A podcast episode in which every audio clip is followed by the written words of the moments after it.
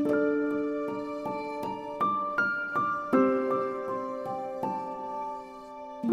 के नाम की महिमा हो। आज के एक और पवित्र दिन आप सब लोगों के सम्मुख प्रभु के वचन से मुताबिक होने के लिए परमेश्वर ने ज़िंदगी में मौका दिया। मैं परमेश्वर को धन्यवाद देता हूँ। आप सब लोगों को आज के इस पवित्र दिन गुड मॉर्निंग शुभ प्रभात प्रभु यीशु मसीह के नाम से मेरा प्रेम भरा नमस्कार। आज जो वचन मैं आपके सामने लाना चाहता हूँ वो यह है, मरकुस का सुसमाचार चौदवा अध्याय, उसका सैंतीस और अड़तीस वचन, उसमें इस प्रकार लिखा है, फिर वह आया और उन्हें सोते पाकर पत्रस से कहा, हे शमोन, तू सो रहा है क्या तू एक घड़ी भी न जाग सका, जागते और प्रार्थना करते रहो कि तुम परीक्षा में न पढ़ो। आत्मा तो तैयार है, पर शरीर दुर्बल है। मेरे प्रिय लोगों, ये जो वचन बोला गया, वो यीशु मसीह का कथन है यीशु मसीह ने इन बातों को पत्रस, याकूब और योहन्ना से बोला है। जब वो गतसमनी के बगीचे में प्रार्थना करने जा रहा है, उसको क्रूस पे चढ़ाए जाने की तैयारियाँ हो रही है। एक तरफ़ उसके खिलाफ षड्यंत्र रचा जा रहा है। यहूदा यीशु मसीह को पकड़वाने के लिए तैयार है।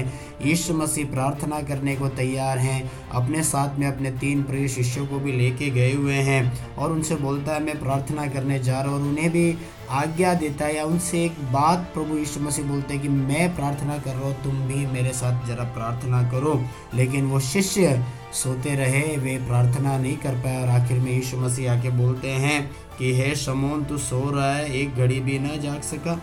जागते रहो, प्रार्थना करो। आत्मा तो तैयार है, पर शरीर दुर्बल है। कहीं तुम परीक्षा में न पड़ जाओ। मेरे प्रिय लोगों, इस घटना में एक एक बात हमें समझ में आती है, यीशु मसीह ने जो साढ़े तीन साल की अपनी सेविकाई की, उसकी चरम सीमा पर यीशु मसीह पहुँच चुके हैं।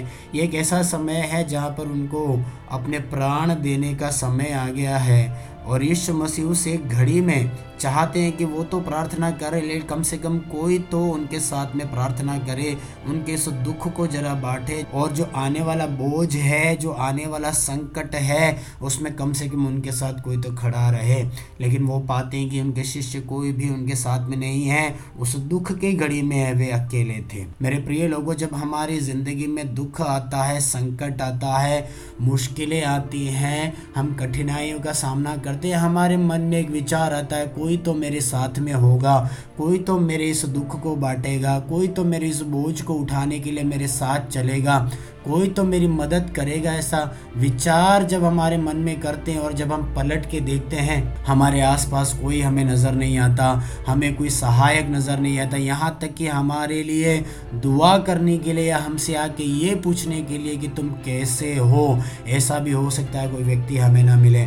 चिंता मत करो, घबराओ मत। यीशु मसीह भी उस एक दौर से गुजरे थे। ये वचन हमें ये दिखाता है, यीशु मसीह घुटने टेक के प्रार्थना कर रहे पिता, परमेश्वर से विनती कर रहे हो सके तो ये जो कटोरा है, प्रभु तो मेरे सामने से हटा ले, लेकिन तेरी इच्छा पूरी हो, मेरी इच्छा नहीं।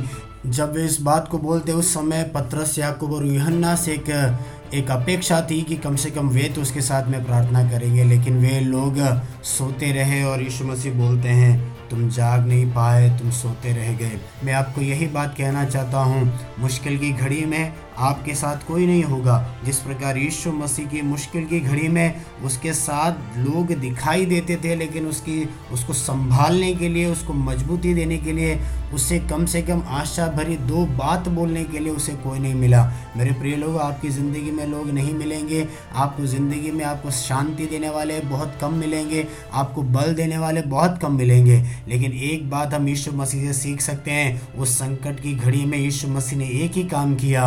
वे पिता परमेश्वर के सामने उन्होंने अपने घुटने टेके और उस स्वर्गीय पिता परमेश्वर से, अपने पिता से, हमारे पिता परमेश्वर से उन्होंने बल को प्राप्त किया और जिस कार्य को उन्हें पूरा करना था, उस कार्य को पूरा करने की शक्ति और सामर्थ और बल और धैर्य उन्होंने प्राप्त किया। आज की सुबह मैं आपसे कहना चाहता हूँ, आपके दुख की घड़ी में आपके कष्ट के समय में, आपकी मुश्किल परिस्थिति में। जब आप आसपास नज़र घुमाते हैं, आपको जब कोई नज़र नहीं आता, मैं आपको प्रेरित करना चाहता हूँ, आप इस समय इधर उधर देखना बंद करें। आप उस यीशु मसीह की ओर अपनी नज़र को उठाएँ। आप उस पिता परमेश्वर की ओर नज़र उठाएँ, जिसने यीशु मसीह को मज़बूत किया, बल दिया।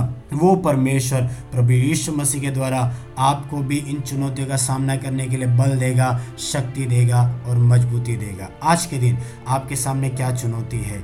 आपको कोई सहायक नज़र नहीं आ रहा है। मैं आपके लिए प्रार्थना करना चाहूँगा। मेरे पिता परमेश्वर, मेरी इस आवाज़ को सुनने वाले, मेरे समस्त प्रिय भाइयों, बहनों बंधुओं मित्रों के लिए मैं प्रार्थना करता हूँ। देश विदेशों से सुनने वाले अजीज़ों के लिए मैं प्रार्थना करता हूँ, परमेश्वर।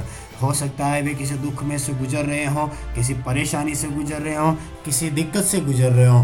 परमेश्वर मैं उनके लिए प्रार्थना करता हूँ, आज के दिन आप उन्हें बल प्रदान करें, आप उन्हें शक्ति प्रदान करें कि वे तेरी ओर देखें, तुझ में से बल को प्राप्त करें, तुझ में से आशा को प्राप्त करें तुझ में से पिता परमेश्वर उस संकट का सामना करने के लिए नया बल धारण करने पाए। अपने लोगों को तुम मज़बूत कर मेरे पिता परमेश्वर, ताकि ये परमेश्वर अपने भविष्य को परमेश्वर तेरी सामर्थ्य के द्वारा वे संभालने पाए और सुधारने पाए। तेरे हाथों में सौंपते पिता प्रार्थना सुने, धन्यवाद हो। ईशु के नाम से हम ये दुआ मांगते हैं। आमीन। आज का दिन आपके लिए आशीषमय हो। आज का दिन आपके लिए धन्य हो।